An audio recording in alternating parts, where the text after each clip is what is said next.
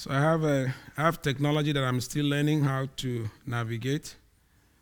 So please bear with me. Let's pray.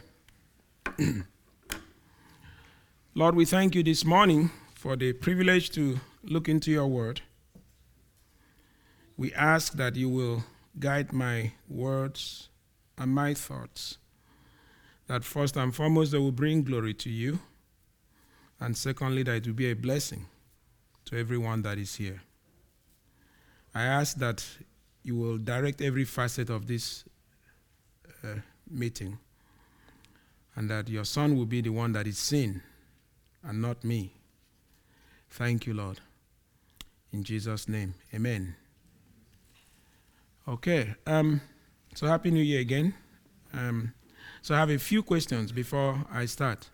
How many people still have the old time Bible? And then how many people highlight their Bible? Do you highlight your Bible? And some people, how many people underline? I mean, you might have the computer one and then you highlight it with stuff. Now, the reason why I'm saying that is because I'm going to put up scriptures. And sometimes I underline them, sometimes I highlight them. It's not because I disrespect the scriptures. It's just because I want to bring your attention to certain points. So don't get offended, because I don't mean to cause offense. I just want to bring your mind to certain things or ideas in the scriptures that I consider important. So that's why I'm saying that. So, because some might take offense, you're highlighting scriptures. You shouldn't do that. You shouldn't even put that on PowerPoint. So I just want to say the essence of that is not to cause offense, but to highlight things that might be useful. All right, and I'm also going to sometimes pace up and down. Again, don't get offended when I'm pacing up and down. That's because it's me. So we have others that stand in one place. I like to pace up and down. So, good. With that said, I'd like to speak to you on the topic I started, looking unto Jesus. It's very appropriate for the new year. And I don't want to recap what I said the last time, but our passage was Hebrews 12, and I was speaking about looking unto Jesus instead of yourself. And I said I will follow up with circumstances. But in the new year, I thought, it might be more appropriate to say why Jesus and not somebody else. So my goal this morning is to lift your eyes to the Lord Jesus Christ as you begin the new year. That's if I succeed in doing that by the grace of God, then the goal would have been achieved. So why Jesus? I'm supposed to do this, right? Yeah, okay. Looking unto Jesus. So we begin with a passage of scripture that is Hebrews chapter 12, verse 2. It says, "Let us run with endurance the race that is set before us, looking unto Jesus." Why Jesus? And it's answered there, the author and finisher of our faith. And Jesus makes this bold statement, very bold statement in the book of Revelations, chapter 22. He says, "Behold, I come quickly, and my reward is with me to give every man according to his work shall be." He says, "I am the Alpha." That's what I want you to remember. The Alpha and Omega, the beginning and the end, the first and the last. Strong words. I believe if I walked up to you this morning and said, "I am the Alpha and the Omega," you'd probably be ringing 911, to see where I need to be. But the Lord Jesus makes that claim. He says, "I am the Alpha and the Omega." Alpha is the first letter of the Greek alphabet, and Omega is the last. And he says, "I am the beginning and the end, the first and the last. So it's appropriate if you are starting a new year to look to the Alpha, and also as you progress during the year to look to the Alpha and the Omega. So it's everything in between. It means I am God. That's essentially what he's saying. So why Jesus? I have 4 points actually, but I figured that if I put up 4 points, I won't finish. So I picked 2. My PowerPoint has 4 points. At the end of the day, at the end of the presentation, I split it into 2. The other 2 points are discussed in the PowerPoint, but are not going to be discussed in this message. So if you want it, you can have it. So why Jesus? Because he is the eternal God, and he's the all-sufficient God. That's why we need to look to him. All right? All right. Jesus is the eternal God. So let's go back. The important thing in my mind is that if you remember the Word of God, remember what the Scripture says, and then you bring it to memory, and then you use it, it will give you strength in your journey. And that's why we are going to be repeating the same Scripture over and over again, because I want you to remember the Scripture. The Lord Jesus said, I am the Alpha and Omega, the beginning and the end, the first and the last. That's what he says. Is that where I'm supposed to go? Okay. So Jesus Christ is the beginning and the end, Alpha and Omega, the eternal God. Now let's try to substantiate that a little bit. Come on. Is that what I do? All right. Now, Jehovah said this in the Old Testament. A few scriptures. Let me just please highlight that I'm going to be highlighting many scriptures this morning. And you can listen, you can write them down, or you can just collect the PowerPoint if you want. So Jehovah said in Isaiah 41 verse 4, who had brought and done it, calling the generations from the beginning, I, the Lord, the first, and with the last I am he. That's Isaiah. And in Isaiah 44, God says again, thus said the Lord, the King of Israel, and his Redeemer, the Lord of hosts. I am the first, and I am the last. And beside me, there is no God.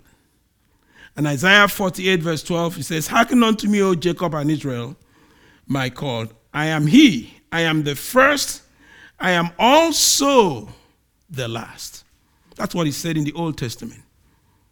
God declares that he is the first and the last.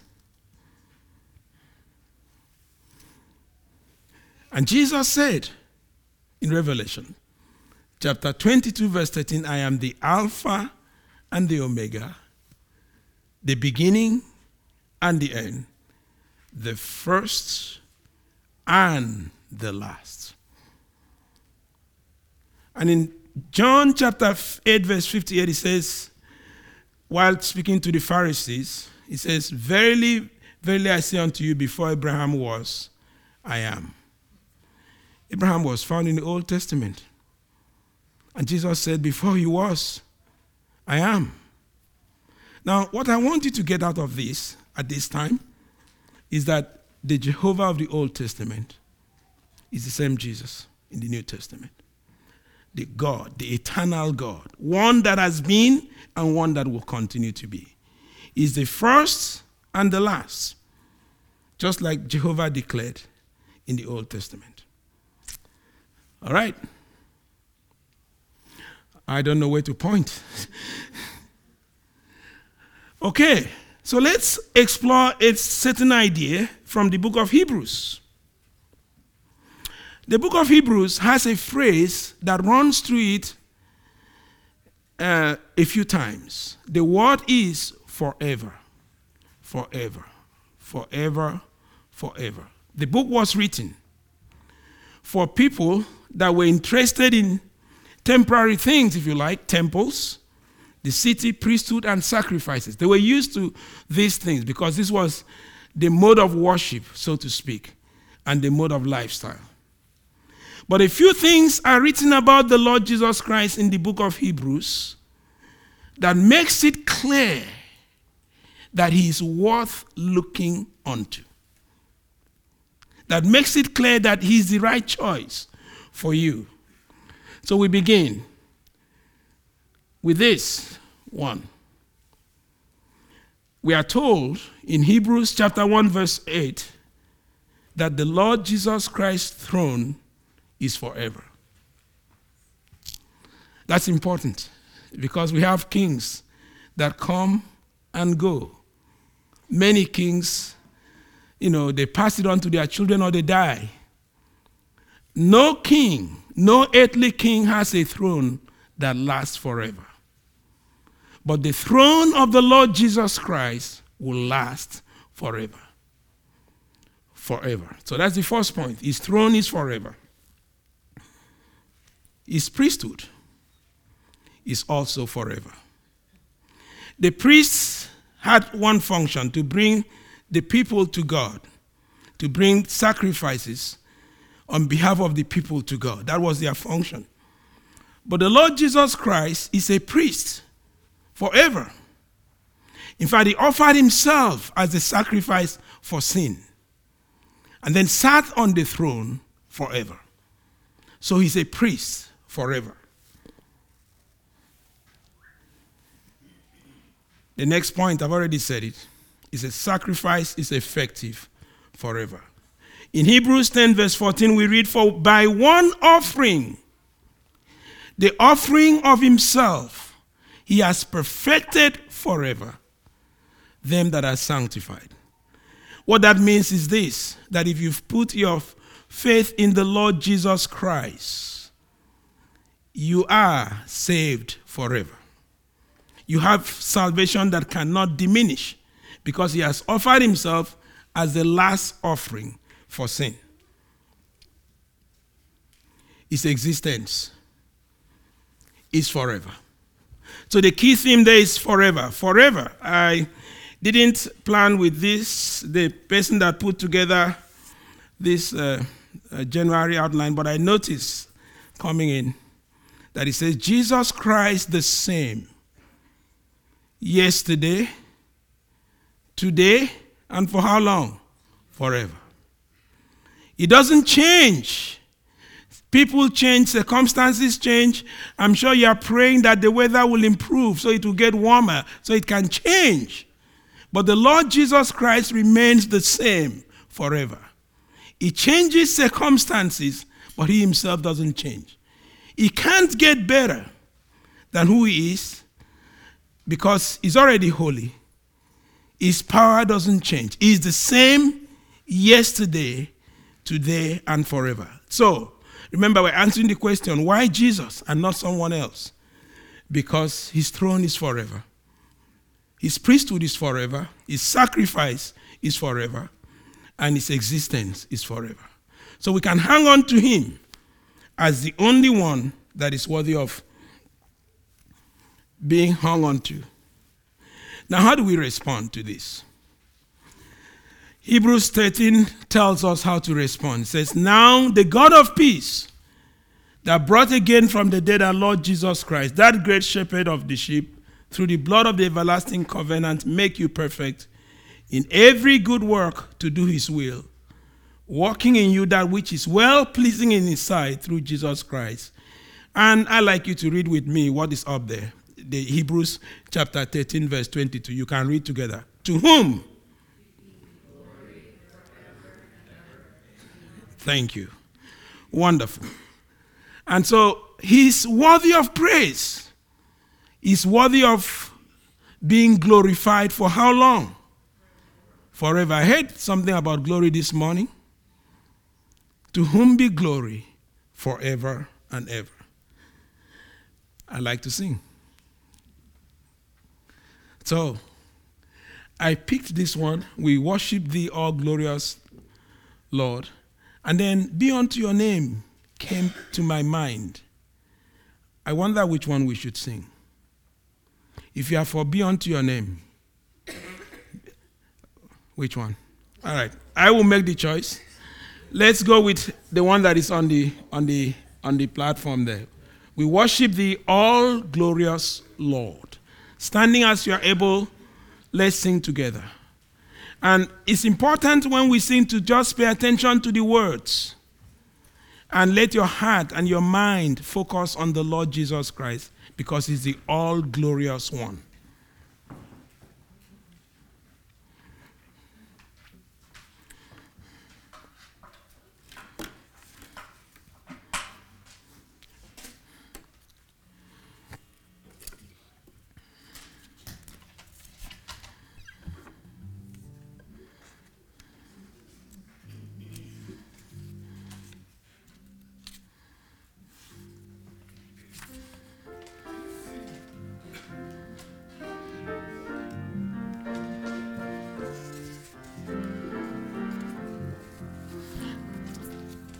Thou Son of God.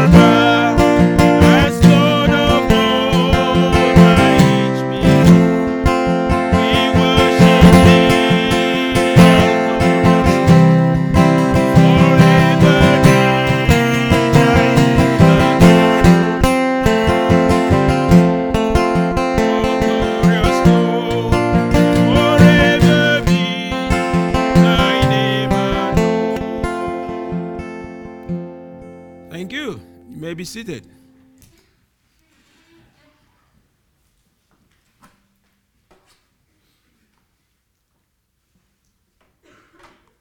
So, Jesus is the eternal God. That's why it's him. And I made a second point, that he is the all-sufficient God.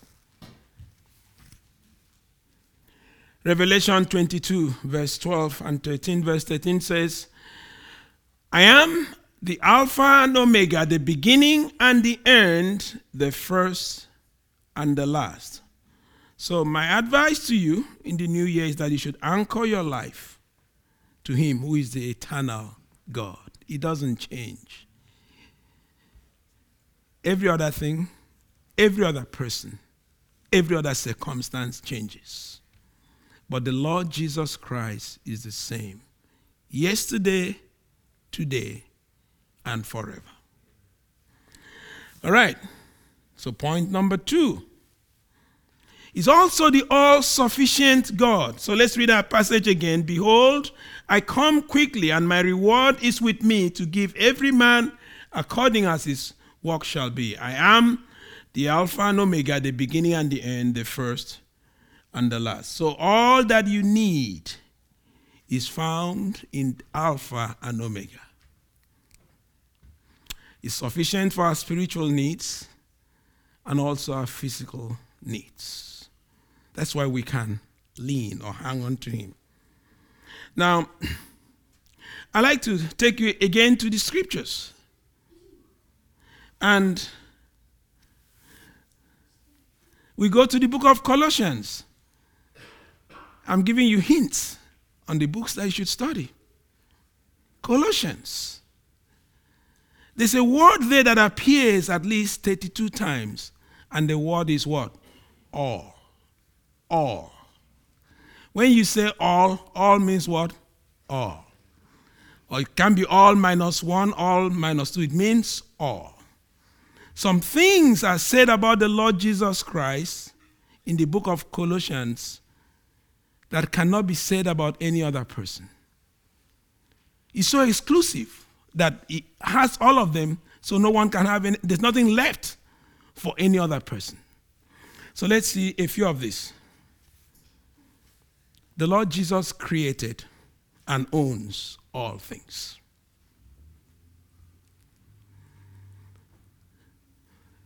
For by him were all things created, we read, that are in heaven and that are in earth, visible and invisible, whether they be thrones or dominions or principalities or powers. All things were created by him and for him. That means you exist for him. You might not live that way or think that way, but that's the way it is. You were created by him. So he's the creator of all things and the owner of all things. Jesus is before all things and sustains all things. That will include you and me. Colossians 1:17, he says, and he's before all things, and by him all things consist. The smallest thing, the biggest thing. So keep your eyes on the word all, or the phrase all. It's talking about the Lord Jesus Christ. He is above all things. I hate to say it, the kings of the world, the premiers, prime ministers, the presidents, the rulers, they're all beneath the Lord Jesus. He is above all things. Think of the richest man in the world, or the man that is highly worshipped. All of them included.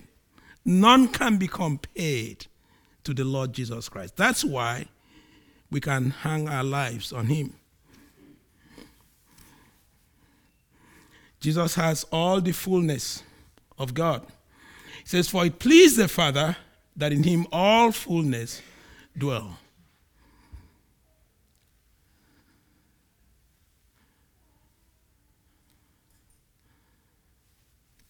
Wisdom. Colossians 2, verse 3. It says, in him dwells or are hid all the treasures. All the treasures. Nothing is left. All of wisdom and knowledge. Great professors, great minds, great philosophers. Sorry to disappoint you. The measure of wisdom or knowledge that they have is only as the Lord gives them. The Lord Jesus has all wisdom and knowledge. And he is God. We've already said that, but let's repeat. For in him dwells all the fullness of the Godhead bodily. See, I'm emphasizing scriptures because God's word is quick, is powerful, his spirit is life. It's supposed to at least see who he is so that you might focus on him. What does this mean to us? Is all of that. What does it mean to you and to me? Colossians doesn't leave us guessing. In Jesus, we lack nothing. He says, and you are complete in him, who is the head of all principality and power. If you're a child of God and you've put your faith in the Lord Jesus Christ, you lack nothing. You have the best that the world has to offer. The Lord Jesus Christ. You are complete in him. You might not have cash. You might not have big houses. You might not have whatever other things you think is important. But once you have the Lord Jesus Christ, you lack nothing. Because you have the eternal God. What else does it mean? Therefore, he says this, Colossians tells us, he says, don't let anybody delude you with persuasive arguments. Don't let anybody take you captives with philosophy or empty deception. And he says, don't let anyone judge you with regard to certain rituals, because in Christ Jesus, you are complete. He's the all-sufficient God that we need to live life abundantly. So what else does it mean? In Christ Jesus, all our needs are and will be met. As we move into the new year, you have to keep him at the forefront of your mind. He's the one that meets all needs. This is another scripture that I want you to remember. And I know the context of this scripture, so I'll probably just give you the context very briefly. The context of this scripture is the double portion message that was given at the end of last year. That means double portion in ministry, in serving, in giving your life. It says, and God is able to make all grace abound towards you, that you always, having all sufficiency, in all things may abound to every good work. I'd like you to say to yourself, God is able to make all grace abound towards me, that I will have all the grace and all sufficiency in all things, so that I might abound in good works. Well, if you don't like the way the NKJV puts it, you can go with the NIV. It says this, and God is able to bless you abundantly, so that in all things and at all times, having all that you need, you will abound in every good work. He's able to do it, and he will do it. You need to lean on him and trust him. So that's what it means.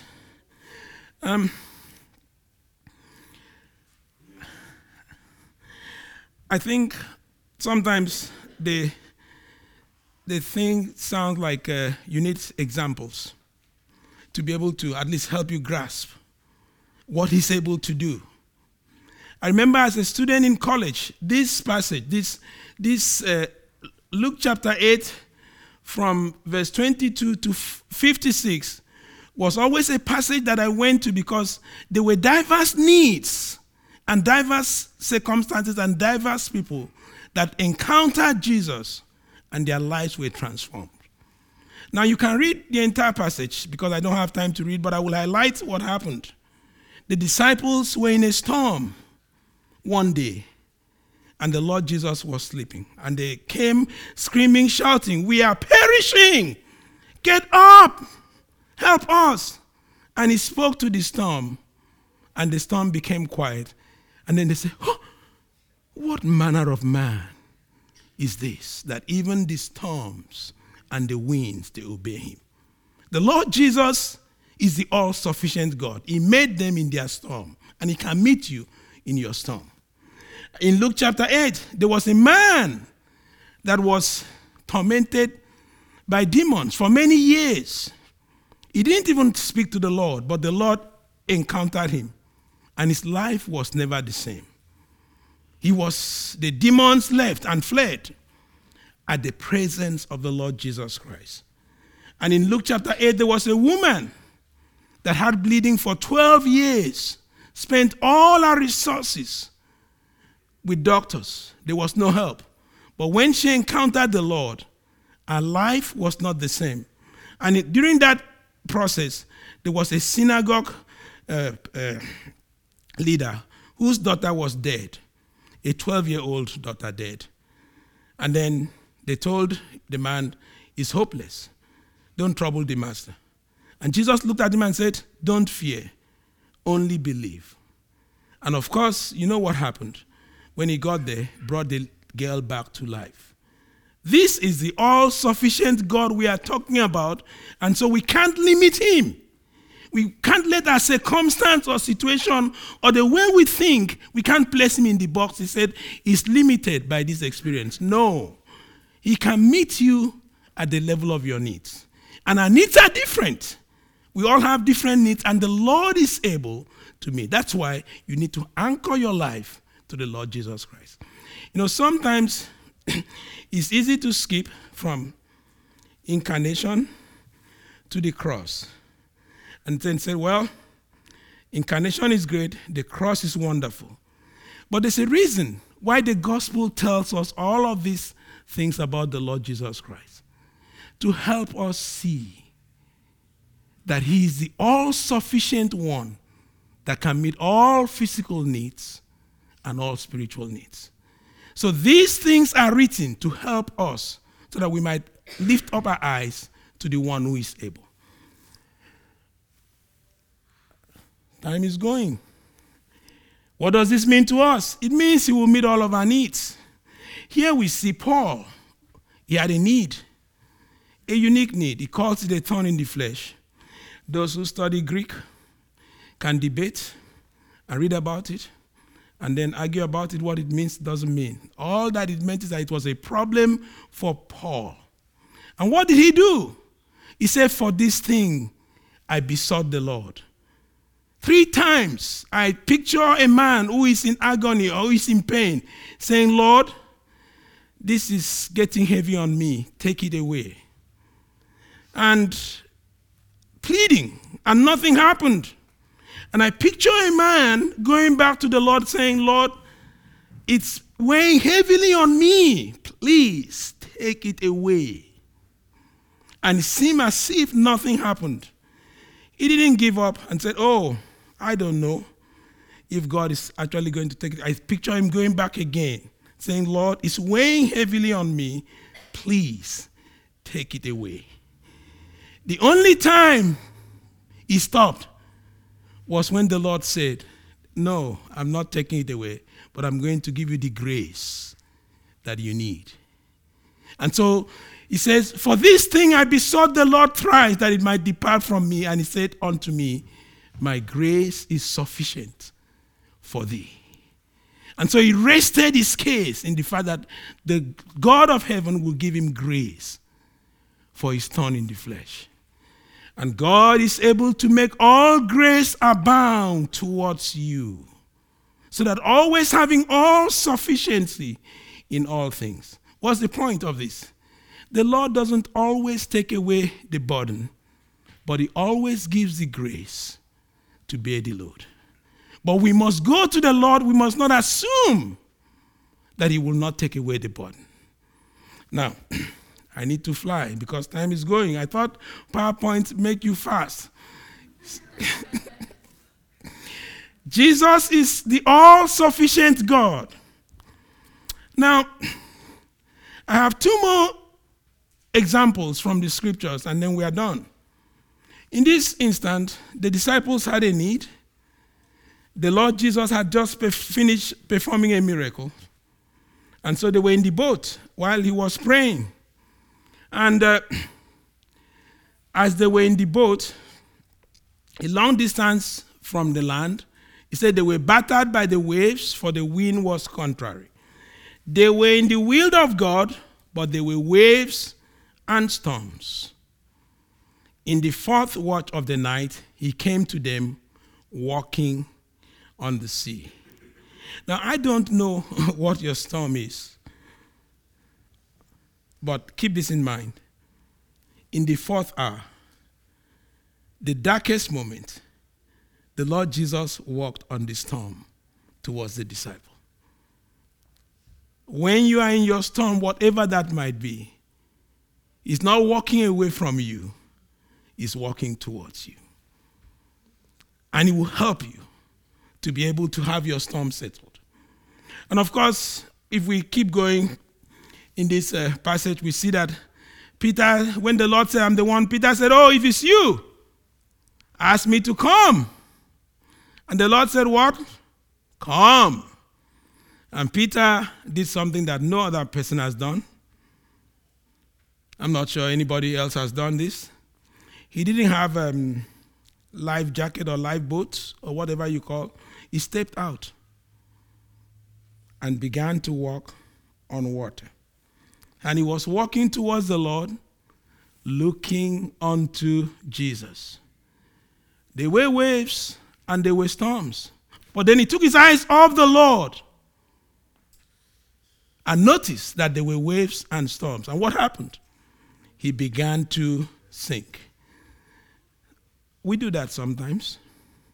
We take our eyes off the Lord and we look at the waves and the storm and we sink. But he did something else that was even more marvelous. He screamed, Lord, help me. So when you find yourself taking your eyes off the Lord and you are sinking, it's good to remember that he still answers prayers. It's good to remember that you can scream to him in your circumstance and ask for help.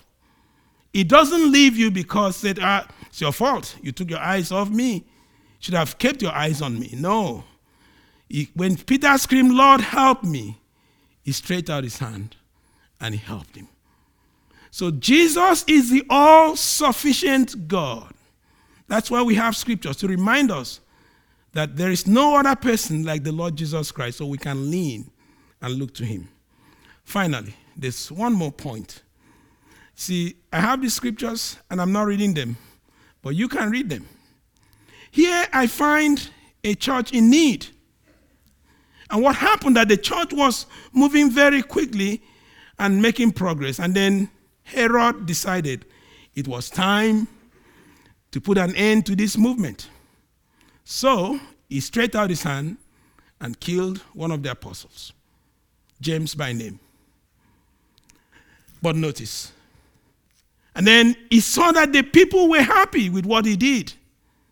And so what did he do next? He grabbed Peter and then he put him in prison. But I want you to notice that verse that I've highlighted, verse 5. So Peter was kept in prison. The plan was, we will bring him out and also kill him, and we'll make the people happy. He says, so Peter was kept in prison, but, I like the word but prayer for him was being met fervently by the church to God. In fact, some translation says, without ceasing. So they prayed. It's almost like, oh, we've lost James, and now we are going to lose Peter. God, this is not good. We are fearful. Please intervene. It was made fervently. I envisaged a prayer meeting where people were coming together and praying for Peter that God will intervene. And the night before Herod's activity, God sent his angel and released Peter. And when Peter was released, you can read all of that there or in your scriptures, he was going to where they were meeting to pray. So he walked down to where they were praying, and then went to the door where they are staying inside and praying, and then Peter knocked. He said, open for me. And then a little girl went. He said, that's Peter. So he ran down and told them, Peter is outside. They said, what? It's his angel. But they were never praying for his angel. They were praying for Peter. So Peter kept knocking. And then the girl went, they said, you must be deluded. You are beside yourself. You don't know what you are saying. Of course, when they finally opened the door, Peter came in because God had intervened. You know, friends, we are prone to limit God in what he can do. Sometimes we pray without expecting that God will do something. But in spite of our lack of expectation, he does do something. That's why we keep praying. Of course, they prayed. They were probably praying, God, maybe tomorrow Herod will release him. Let him not kill Peter, please. But God overstepped Herod, sent his angel, released Peter. Jesus is the all-sufficient God. Now, I've given all these spectrums in terms of events, circumstance, and activities so that we don't limit God and place him in a box in any circumstance. It's more than sufficient and more than enough to meet our need. That's why I say, why Jesus? Because he's the all-sufficient God. You can read through that and see for yourself. I'm almost done. Nice. Why anchor our lives on the Lord Jesus? Because he's the eternal God, he's the all-sufficient God. Let us run with endurance in the new year, the race that is set before us, looking unto Jesus, the author and finisher of our faith. I am the Alpha and the Omega, the beginning and the end, and the first and the last. That's what Jesus says. And God is able to make all grace abound towards you, so that you, always having all sufficiency in all things, may abound to every good work. I've changed it from Happy New Year to have a grace-filled New Year. So can we sing together, if you don't mind, Be Unto Your Name. Let's pray. Lord, we thank you for the privilege to look into your word. We ask that you help us to fix our eyes on you, because you are the all-sufficient one. Thank you, Lord. In Jesus' name.